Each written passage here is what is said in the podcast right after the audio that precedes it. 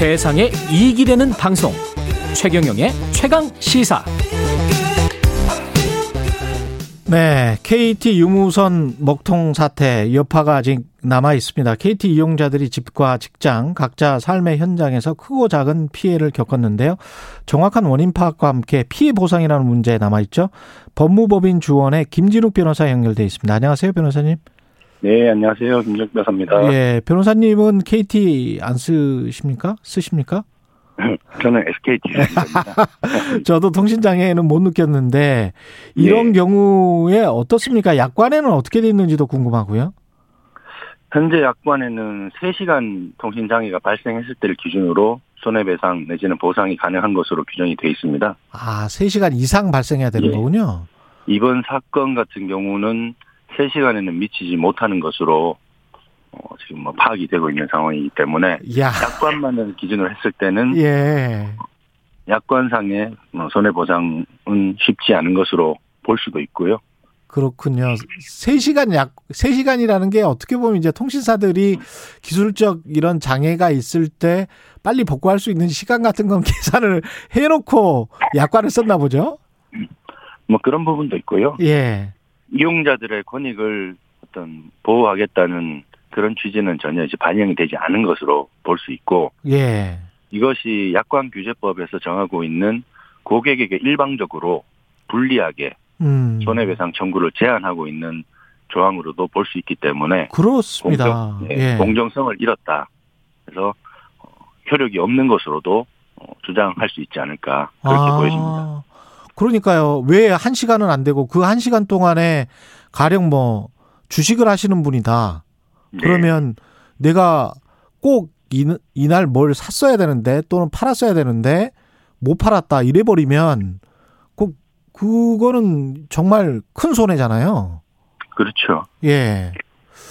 그러면 약간 경우에는 예 말씀하십시오. 예. 예. 평소에 이제 본인이 수익을 벌어들이고 있는 매출액이 있다면 예. 평균 매출액에 대한 자료 등을 기초로 해서 음. 약관의 3시간 장애 규정과 관계없이 손해배상 청구가 가능하지 않나 그렇게 보여집니다. 그 손해보상 청구는 약관과 관계없이 가능은 하고 그러면 뭔가 증명을 해야 될 텐데 어떻게 증명해야 될까요? 일단은 당시에 이제 통신 장애가 발생했다고 하더라도 예. 통신 장애가 발생한 부분을 확인할 수 있는 뭐 캡처 화면이라든지 음. 이런 것들은 얼마든지 증거 수집이 가능하기 때문에 예. 본인이 사용하고 있는 단말기 제조사의 서비스 센터를 통해서 그 통신 접속 실패 이력 자료를 받고 그다음에 본인이 통신 장애가 발생한 내역을 캡처 화면을 통해서 제출한다면은 피해된 부분은 입증이 가능하고요. 예. 그렇게 되면은 아까 말씀드린 평균 본인이 벌어들인 수익의 손실분 을 이제 손해배상 청구를 할 수 있는 그렇게 절차가 진행될 걸로 보입니다. 만약에 그때 캡처를 안 해놓은 사람들은 어떻게 되는 거죠? 그렇게 되면은 제가 말씀드린 것처럼 이제 단말기 제조사에 예. 통신 접속 실패 이력서가 이제 보관이 되고 있어요. 통신 접속 실패 이력서. 예, 예. 예. 그런 것들을 본인이 서비스를 방문해서 예. 어, 발급을 받으시든지 그게 아니면은 정부를 통해서 어, 지금 이제 뭐 치매 사고가 발생했느니 많이 이런 얘기가 있기 때문에 예. 정부가 실태 조사를 하게 되면 그런 자료들은 어, 수집이 가능할 것으로 음. 보이기 때문에 정부를 통해서라도 그런 자료가 이제 확보가 가능하지 않나 그렇게 보여집니다. 그렇게 되면 보상을 하려면 이제 소송을 해야 되는 겁니까?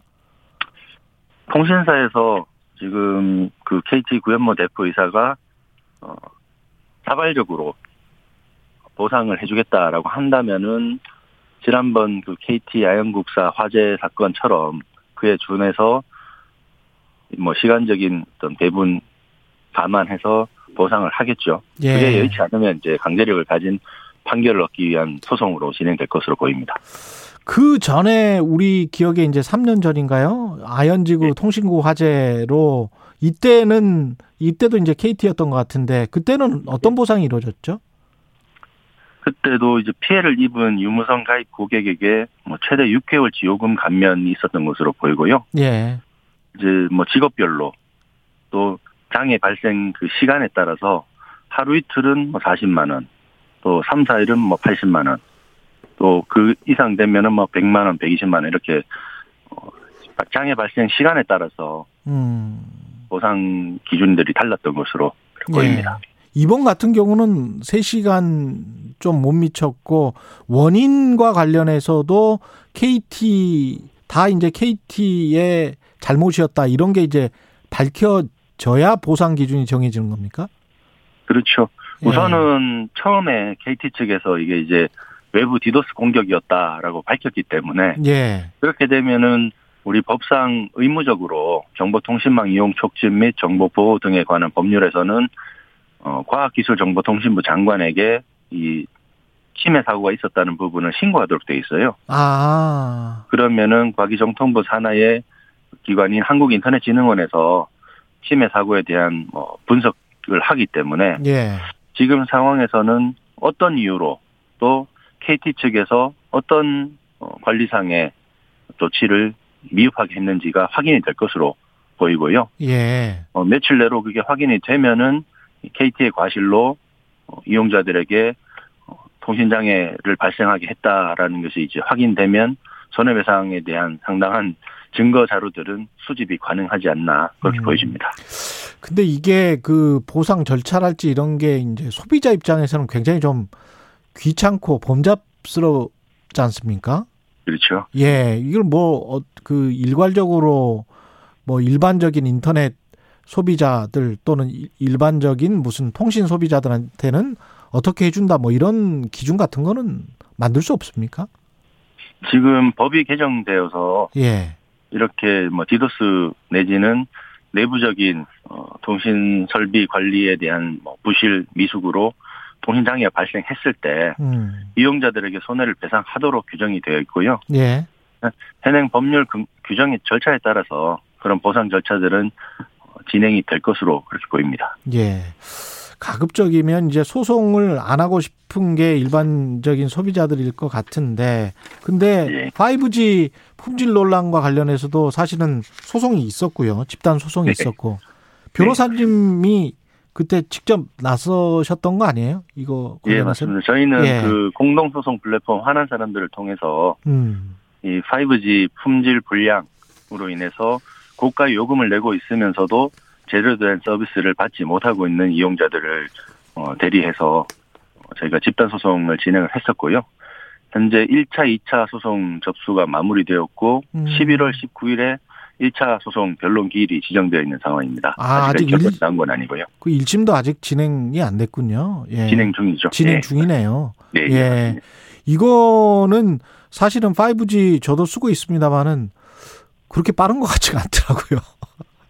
정부에서는 예. 어, 이, 이 통사에서는 LTE 대비 20배 빠른 속도라고 하면서 대대적으로 선전 광고를 했었는데 예, 그런 것 같지 않던데. 예. 이용자들이 그런 것들을 믿고 가입했음에도 불구하고 그런 신뢰들은 완전히 지금 뭐 배신당한 상황이라고 봐야 되겠죠. 그 거기다가 돈은 돈 내지 않습니까? 한 달에. 그렇죠. 예. 그런 것 같은 경우는 누군가가 이거는 좀 심하게 말하면 사기를 친 거잖아요. 그렇게 봐야 되겠죠. 예. 그말 그대로 이제 초연결 사회인데 이런 사태가 재발되지 않도록 하- 하는 건 결국 이제 통신사 일일 것이고 어떻게 해야 될까요?